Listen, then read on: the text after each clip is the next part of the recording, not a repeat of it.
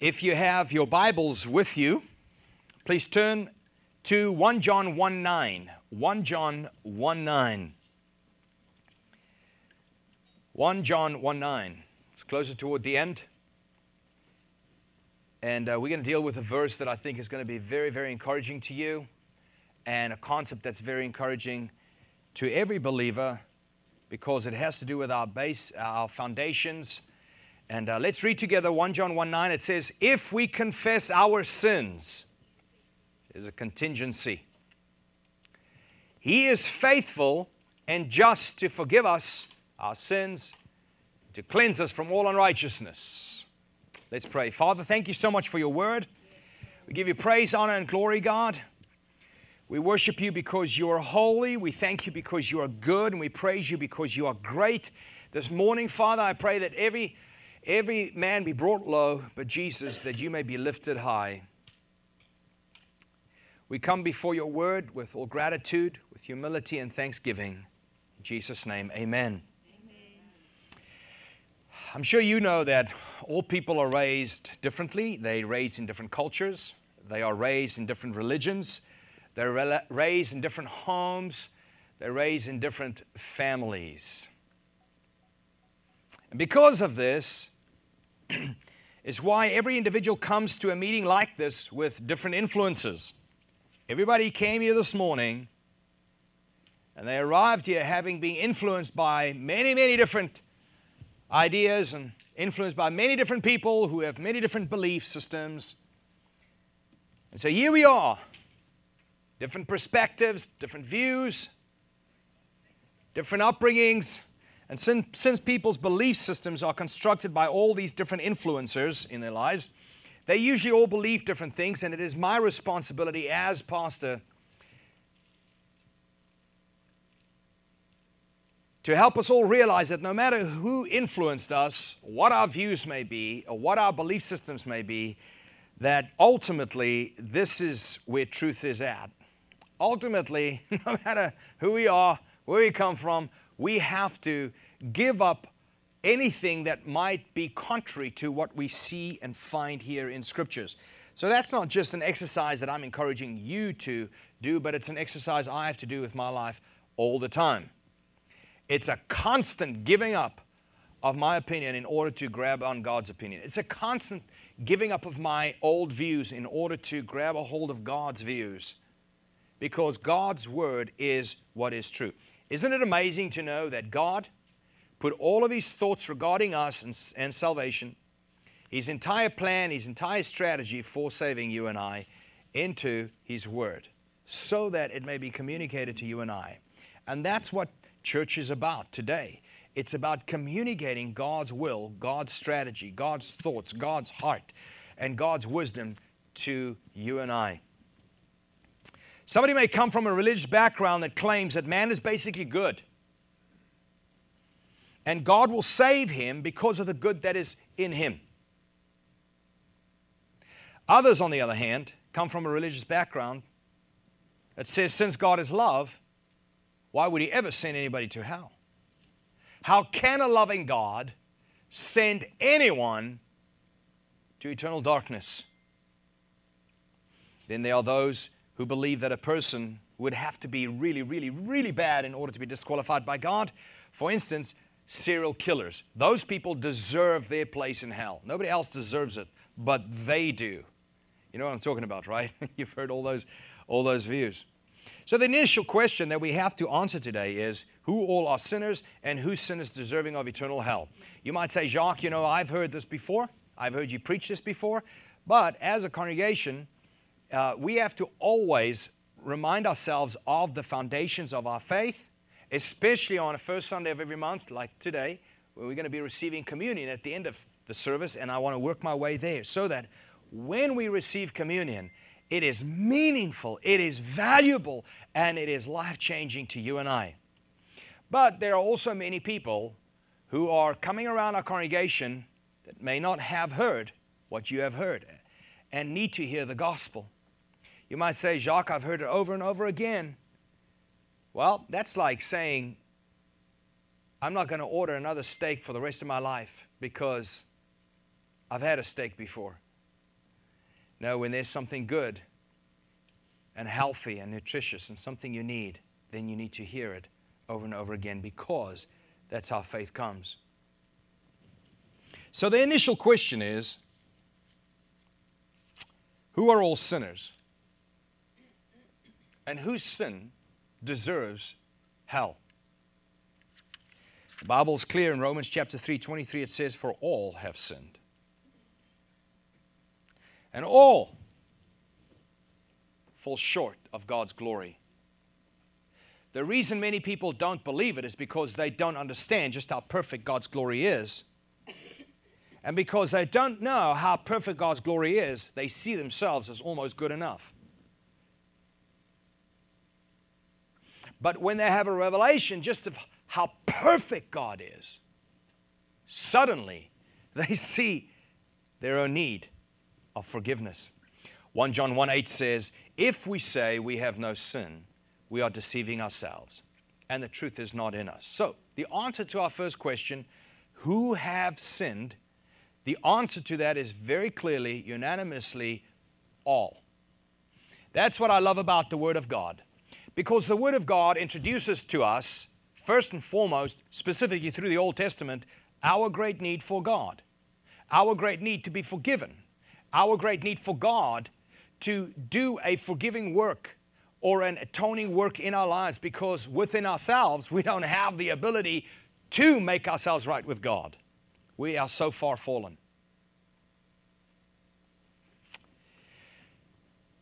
And that's what I like about the gospel because it really kind of brings everybody to the same level. The PhD and the punk both together in the same boat.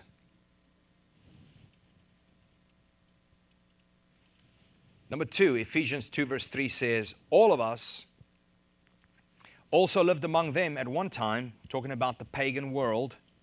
We all lived among them, gratifying the cravings of our flesh and following its desires and thoughts. Like the rest, like the pagans, like the world, like the unredeemed, we were by nature deserving of wrath. We were by nature deserving of God's wrath. Now, God's wrath is not God throwing a tantrum because he's angry at you. God's wrath is the fact that God is so just, he cannot allow sin to remain unpunished. Sin has to be punished. That's why he's good. People think he's so good, he won't punish me. I'm saying, no, he is so good, he will have to punish me for my sins. Good is this way. When it says that God is good, it means that God is not a crooked judge. He is a good judge. A crooked judge will get paid under the table.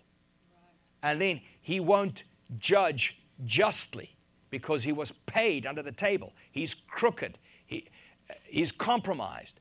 God is not that way. God is a good judge. He actually will not allow sin to remain unpunished. He cannot be paid off. He cannot be manipulated. He is good. That's why we have to fear him. But many people interpret it this way ah, oh, because he's good, he'll never do anything to me that I don't like. you know? So here we see the Bible says that, like the rest, Ephesians 2 3b, like the rest, we were by nature deserving of wrath. Why does it say by nature? Because God's wrath is poured out upon us, not just because of all the things we did we shouldn't have done and all the things we didn't do that we should have done, not because of all of our sins of commission and sins of omission, but because of our nature of sin. You see, you aren't a sinner because you sinned. No, you sin because you're a sinner. You aren't a dog, or it's not a dog because it barks. It barks because it's a dog my nature causes me to continue sinning.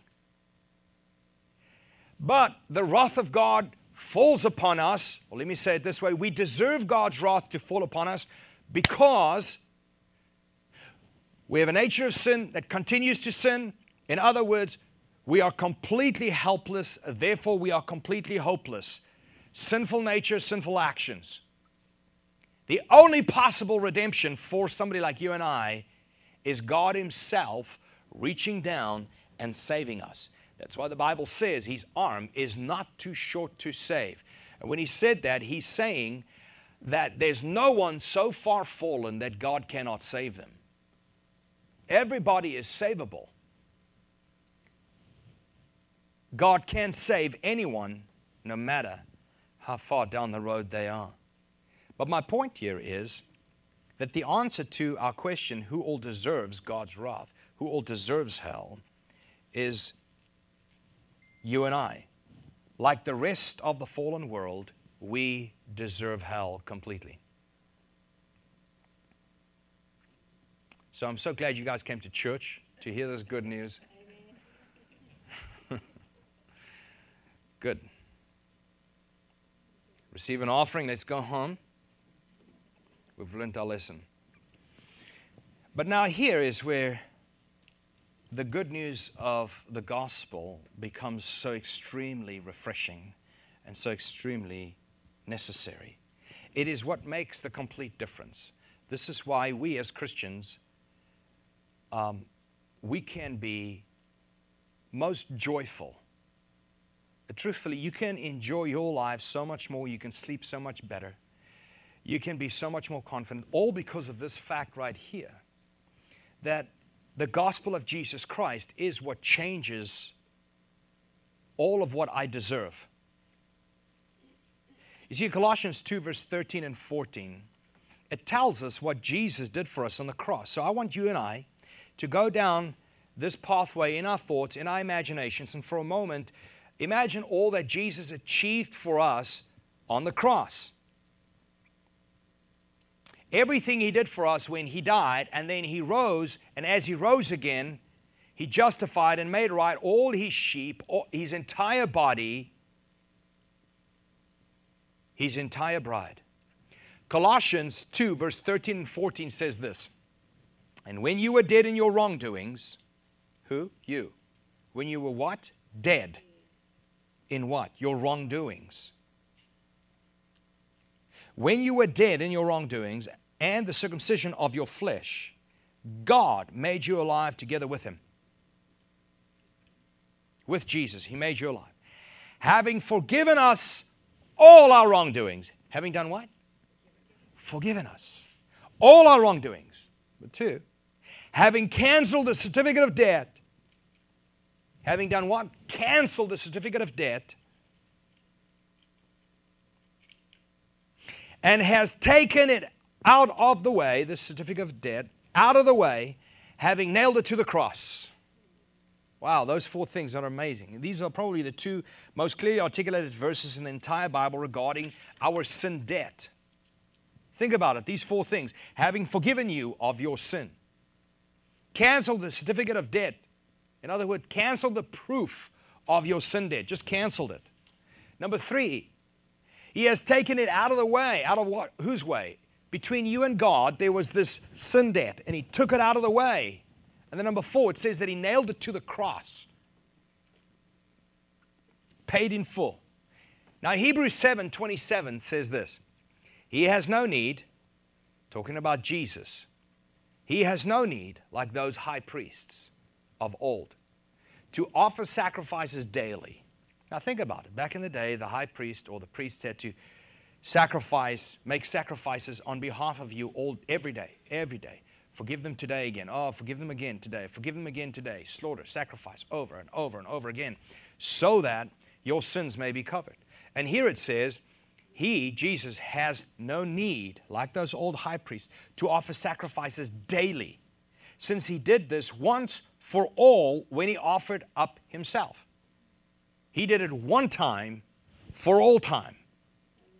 He only needed to do it one time, and it was sufficient for all for your entire life of sin. I mean, that is good news, isn't it? That means his sacrifice does not need to be repeated in any way, shape, or form to be effective. Sacrifice does not have to take place in any shape or form ever again in order for his original sacrifice to be effective. His sacrifice is sufficient and it's effective. This is important to understand, and you'll see why. what Jesus did 2,000 years ago was eternally enough for you. Hebrews 9:26 says, "He has appeared once for all at the end of the ages to put away sin by the sacrifice of himself." He appeared once. Why is this important? Because some of us need to know that there is no such thing as transubstantiation. There is he appeared once. He didn't appear twice. He didn't appear three times. He is not perpetually appearing. He appeared once for all to put away sin by the sacrifice of himself. However, our focus here today is that he put away sin by the sacrifice of himself. That's what he did. What was put away? Let me just ask you. What all was put away? Sin. Can we say it again? What was put away? Sin. When was it put away? 2,000 years ago. How many times? One time. It took Jesus one time to deal with all sin for those whom he saved.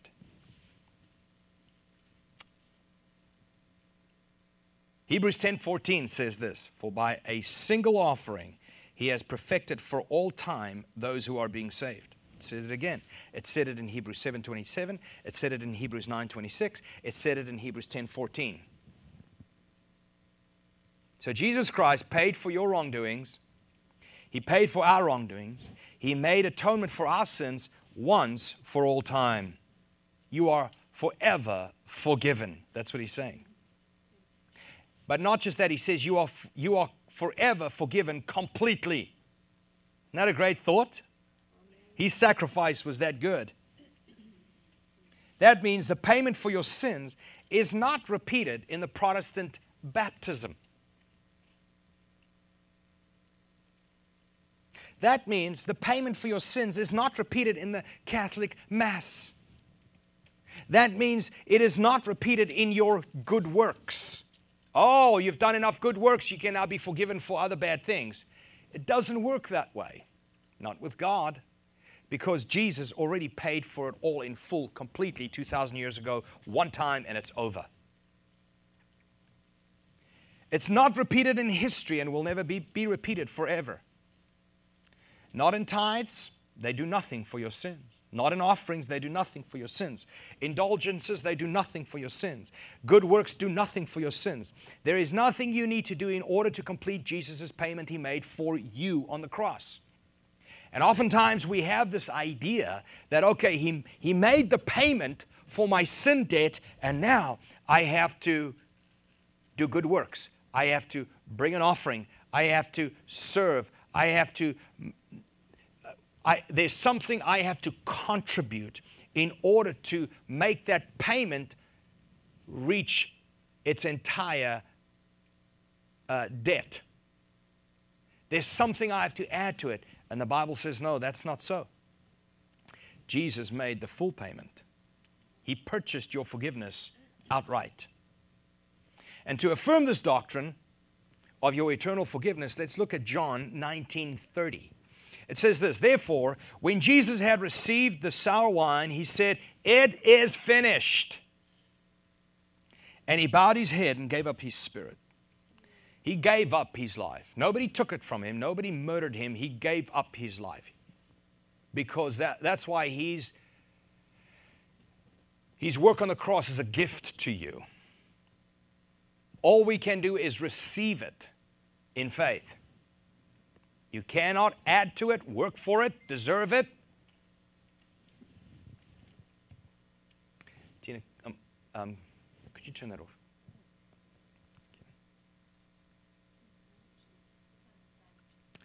Therefore, when Jesus had received the sour wine, he said, It is finished. And he bowed his head and gave up his spirit. Now, the original word in Greek for it is finished is the word tetelestai. Tetelestai which means paid in full. So, in other words, when Jesus hung there, paying the penalty for our sin debt, he stayed there on the cross and he was paying the penalty for your sin debt until every single one of your and my sins were paid in full. The moment the final sin was paid completely, even tomorrow's, and even next year's sin was paid completely 2,000 years ago. He said, Tetelestai, paid in full. It is finished. Nothing now needs to be added. It is done, completed. There is no sin debt left unpaid. It has to be paid in full. Nothing needs to be added to complete the payment. And this is the foundational glory of Christ's achievement on the cross. That's why it's good news, folks. That's why it's good news. And that's why it's important to understand it wasn't His payment because of your worthy, worthiness. It wasn't His payment because of your value. It wasn't His payment because of your obedience. It wasn't His payment because you were likable or because you were anything. It was because he was able to love the unlovely completely to the point where he gave himself and paid the full price to save those who didn't deserve to be saved at all. That's you and I. This is what the Bible calls the gospel of Jesus Christ. It is God's power to save. And with what, what was impossible with man became completely possible with God. Now, here comes the part that many people find confusing because, to be clear, the basis of your forgiveness is what Jesus did 2,000 years ago. If somebody had to come to you and say, Why are you forgiven? It's because of what Jesus did 2,000 years ago. To some people who come from certain backgrounds, when you say, Why are you forgiven? It's because I was baptized in the name of the Father, the Son, and the Holy Ghost. It was because I was baptized in the name of Jesus. It's because I'm, i do all these prayers every night. I'm on my knees. I've climbed upstairs. People think of all these different things that they may have done that will cause them to be forgiven. But the basis of your forgiveness is what Jesus did 2,000 years ago. That's your answer. Why am I forgiven? Because of what Jesus did. That's your complete answer. But the confusing part many people have is what's implied in 1 John 9, 1 John 1 verse 9, our foundational text today. 1 John 1 verse 9. It says, if we confess our sins, he is faithful and just to forgive us of our sins and to cleanse us from all unrighteousness. Can you hear the tension there? Somebody might say, Well, Jacques, didn't you just say my, the basis of my forgiveness is the sacrifice of Christ completely? That's the basis of my forgiveness. Yet this verse says, if we confess our sins, contingent upon if we confess our sins, He is faithful and just to forgive us our sins and to cleanse us from all unrighteousness. Hmm. There's another verse in the same chapter, 1, 1 John 1, verse 7. It says, But if we walk in the light, as he is in the light, we have fellowship with one another, and the blood of Jesus, his Son, cleanses us from all sin. If we walk in the light, the blood of Jesus, his Son, cleanses us from all sin, a contingency. If we walk in the light, now we are cleansed from our sins. If we confess our sins, then He is faithful and just to forgive us. I'm saying, well, what happened to the fact that Jesus said, It is finished? I thought we were already all forgiven. And based upon what Jesus did and nothing of what we did, are we forgiven? I thought that was the deal, but now he introduces this idea. No, no, no. If you confess with your mouth, or if you confess your sins, he will forgive you. If you walk in the light, his blood cleanses you. How do we how do we deal with that tension? Because what about the guy that forgot the sin he committed a year ago and never confessed it? It says, if you confess your sin, he's faithful and just to forgive you. What about the sin you forgot that you committed? what about the person who commits a sin and dies before he has opportunity to confess his sins? What happens to that person? So when you look at these two verses, it seems like Our forgiveness actually depends on confessing our sins. Our forgiveness depends on walking in the light. That's what it seems like. So, here, let me, I, I want to explain that to you because in the explanation of this, there is so much freedom and direction. So, let me explain to you that that tension can be made sense of, can be understood, has to be understood, needs to be understood. And in order to understand this apparent tension, we should distinguish between the purchase of our forgiveness and the traits of those who are now forgiven. Let me say it again. In order to reconcile those apparent tensions, we have to distinguish between the purchase of my forgiveness and the traits I have as a forgiven person. So let's start here. Why are we told to confess our sins if our sins are already been canceled in Christ? The Bible teaches God's people have traits that show that they are, in fact, God's people. Jesus taught us that the tree has fruits that show, in fact, that that's the kind of tree that it is. In other words, there are traits that show a person is truly belongs to Christ and truly has been touched by God and truly has been redeemed by the blood of Jesus and has truly been regenerated by the Spirit of God. If somebody has received a brand new heart, there are signs that this person has a brand new heart.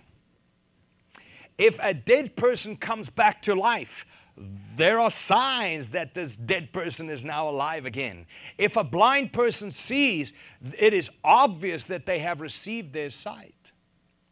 There are traits, there are signs and we have to distinguish between those whose sins have been purchased and swallowed up in the cross and the traits of those who are now forgiven.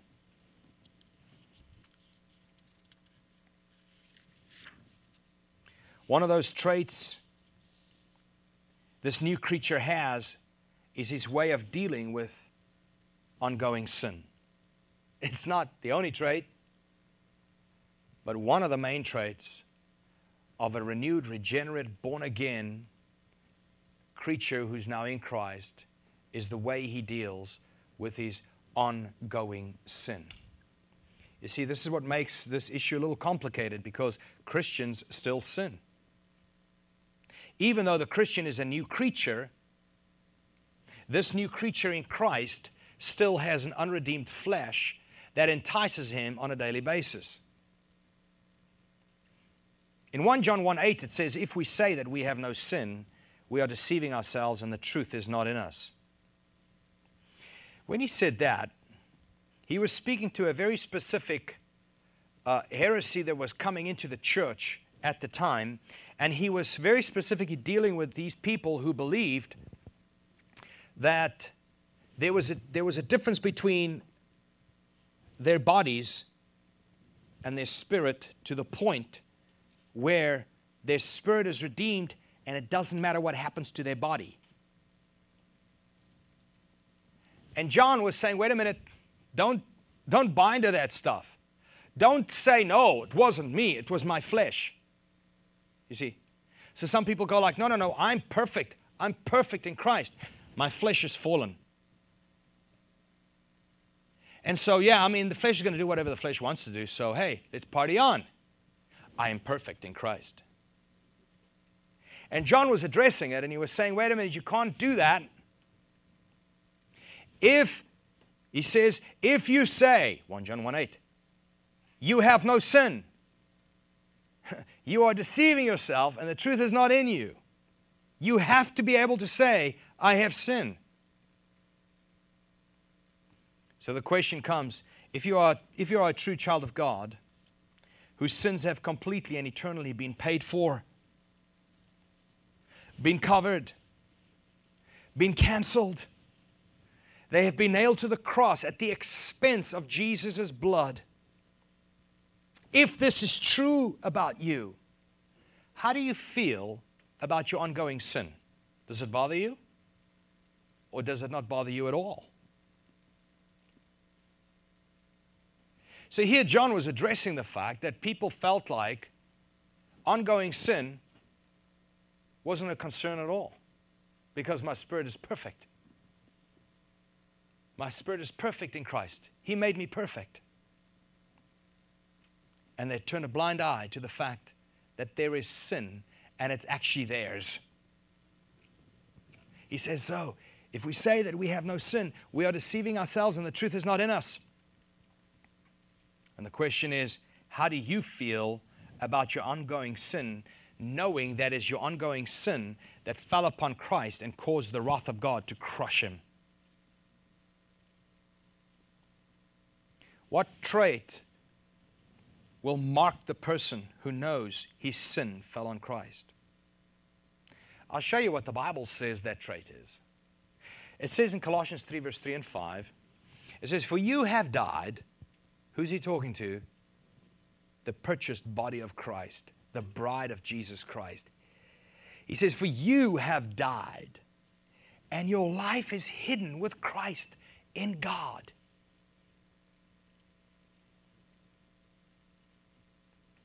Then he says in verse 5, Put to death, therefore. Now, whenever you see the word therefore, you have to go, okay, here's the word therefore. He's telling us, therefore, we have to do this because of something else that was just said. He goes, he's saying something, saying something, he's saying something, and he goes, therefore, do this. Ah, so doing this is connected to what he said prior to it. Does it make sense? So he's saying, For you have died, and your life is hidden in Christ, with Christ in God. Therefore, put to death what is earthly in you. Put to death, kill what is earthly in you. He lists what's earthly sexual immorality, impurity, passion, evil desires, covetousness, and idolatry. Put it to death. Therefore, put this to death because you are hidden with Christ or in Christ with God. You are hidden with Christ in God. Therefore, put the stuff away. What he's saying is, your sins have been swallowed up. It cost Jesus his life. Therefore, stop it.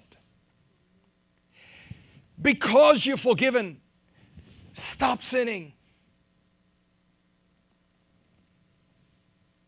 Because I know what it cost my Savior to save me from these sins. Why will I not stop?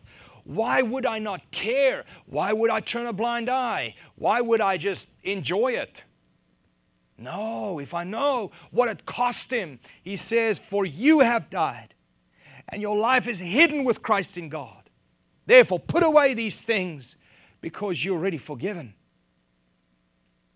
Wow.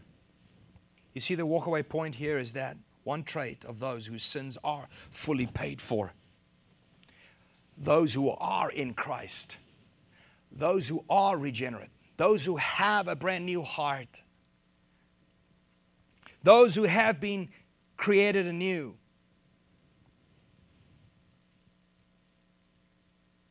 Whose sins are paid for is that they make war on their ongoing sin. That's a sign of a true, truly born again individual. They're constantly making war on their current sin. They don't turn a blind eye and say, well, that's the flesh. My spirit is perfect. That's one of the ancient heresies that still live on today, and the ancient and the old church fathers absolutely dealt with that in a harsh way, starting with the Apostle John. Stop deceiving yourself. You're a liar if you say that. And the truth is not in you. So, yes, this is, this, is a, this is a fruit, this is a truth about every regenerate individual is that they're constantly warring against the sin in their lives because they know they've already been completely forgiven. And they're thankful for it. We know that our sin offends God. But you see, we cannot do that if we will not first admit that we are sinning. And this is the problem right here. I cannot war against my sin, my ongoing sin, if I don't first admit that I have ongoing sin. If I walk into this room with a wrong perspective of God, maybe I picked it up from the religion I'm in, or I picked it up from the family I'm from, or I picked it up from a friend whose Bible study I'm with, or you know, like whatever the, or maybe I'm just coming from a different uh, false religion. If if you walk in here thinking that I'm a good person, you know, I'm not that bad, you know, I don't, you know, I don't really sin. We have to change our perspective. We have to understand that until we admit that we have sinned, we have not confessed our sin. To admit that you are sinning against God is to confess that you have sinned. Let me say it again. To admit that you are sinning against God is to confess that you have sinned.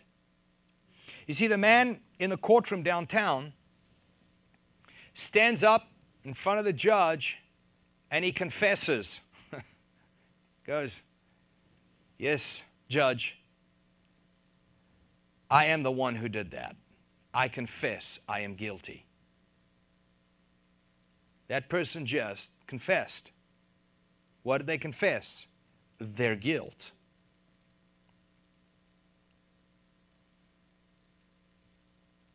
His confession is his admission of wrongdoing. Let me just explain to you confession in this way. When you confess before a judge, what you are saying is, Judge, I'm agreeing with you that I stepped over the line. I'm agreeing with you that you have a standard and I didn't reach it. I'm agreeing with you that you had a law and I broke it. I confess. That's confession. I remember going to court when I first moved to the United States and coming from South Africa. We used to travel really fast down there. And if you see a little opening, you just grab it, you know? You just kind of aim and shoot. That's how they drive. So when I came here, I, I started piling up these tickets. And eventually I had to go and beg the judge to not take my license away. And I'm like, Judge, you know, I was thinking about all of this. Like, okay, what I'm going to do is I'm going to explain I'm from South Africa. I'm in a car that I'm not used to. I'm going to give all these, you know, yeah, I was driving on the wrong side of the road. Uh, truly, there were so many people racing past me. I thought I was going too slow. Uh, what all can I think of, you know? So I'm trying to come up with all these excuses. And uh, then I was thinking, okay, well, another thing is, please don't take my license away. There are people dying in the hospitals, and I have to go and visit them. There's nobody else that can do this, only me. so I'm thinking of all these things I was going to say to the judge. So we sat in the courtroom, and prior to the judge coming out, uh, there was this lawyer attorney that was representing all of us. And um, he starts off by saying, Hey, I just want to let you guys know I work in this court, and I've worked here for a long time. This is how it works, okay? The most amount of mercy you will receive from, the, from that judge is if you stop resisting and just admit. Just say you're wrong. Start there. That's the most amount of mercy you're going to get. If, in fact, you want to argue, okay, well, now then you're going to have a problem. And so, of course, at that point, you know, when the judge walked in, I was like, Excuse me, I was wrong. I was wrong. It was me. I did everything right. It was from the beginning to end, I'm guilty. All right. and uh, she, she was kind to me. I learned my lesson. But isn't that so? Isn't that so with even in, in, in our families? You know, for those of you who have children, it's like what you need is admission. And the moment there's an admission, there's no more prosecution. The moment I say to the judge, I confess, I'm guilty. Prosecution's over. She just goes, Here's your fine. Okay, thank you. But if I want to argue, okay, now they're going to keep on prosecuting, prosecuting, prosecuting until they find, until they prove to me that I'm guilty. And it's so with, you know, with your family. You go like, all right, son, like, I'm trying to, I'm trying to help you understand that you did the wrong thing. No, I didn't. Yes, you did. No, I didn't. Yes, you did. And the prosecution's there. But if he goes like, he already knows, Dad, if he comes and he says, Dad, you know, I did something wrong. Oh, son, what was it? Immediately, I want to help you through this. you see? And so to admit that you are sinning against God is to confess your sin. That's what happened to David. He lived trying to justify the sin that he committed with Bathsheba and killing her husband Uriah until the day that the prophet came. And immediately David fell to his knees and he said, God, against you and you alone I have sinned. And he confesses.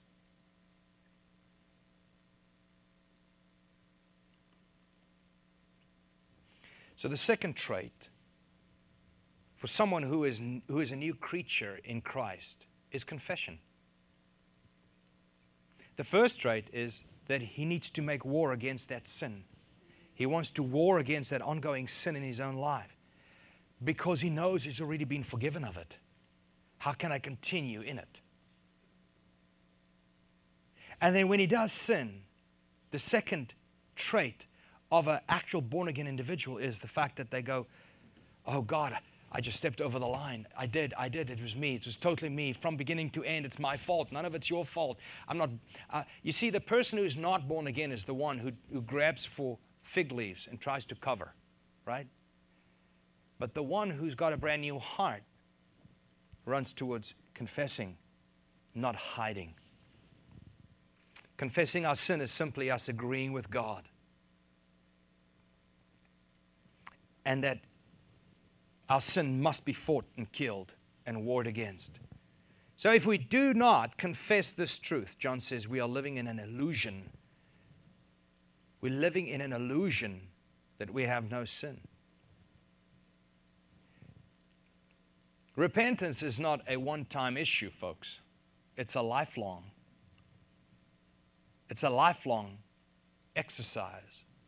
Because it's not that you keep you know, and some people get it wrong. They actually accuse, for instance, myself for saying this because they say, No, I, I repented in 1971. I'm saved. I know. And the sign of a truly saved individual is that they live with a contrite heart before God. The sign of a, the sign of a truly saved individual is the one who now wars against his sin for the rest of his life, not in order to be saved, but because he is saved not in order to be forgiven, but because he is already forgiven. Therefore, he hates doing it. He knows the price that was paid for his forgiveness. That's why he hates continuing in it, in sin. The one who doesn't war against his own sin is the one that trivializes sin. And the one that trivializes sin has no idea what value the cross really holds. And if the cross holds supreme value, there's no possible way you will just allow sin to go on and on and on in your life. Knowing that this is what Christ was punished for 2,000 years ago, how can I continue in it?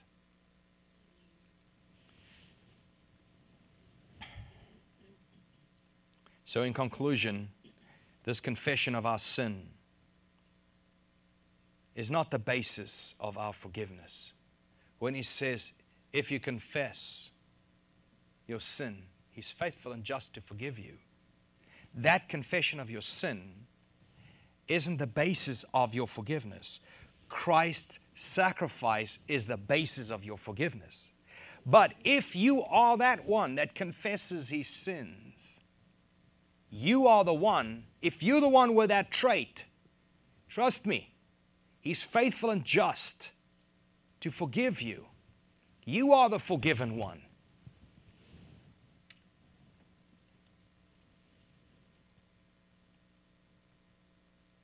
Confession of our sin is one of the traits that shows that we are truly born again. We are a true new creature. We cannot make light of ongoing sin. That's why in the same book of John, he says, if you are if you are a child of God, then you just simply cannot continue sinning. You just can't do it. Do you sin? Yeah, you do. Oh, I hate continuing it. I can't just choose it. I can't run after it. I can't, I can't uh, um, plan it and strategize it and fulfill it and complete it and then go back for another round. I don't, you can't do that as, an, as a born again person. It, it causes you to no longer sleep at night. It causes you to have a horrible, horrible life, and you hate doing it while you are doing it. You're trying to satisfy the flesh, but you hate it at the same time. Confession of our sins is one of the traits that shows that we do not make light of the very sin that was put upon Christ that caused God's wrath to be poured out on him.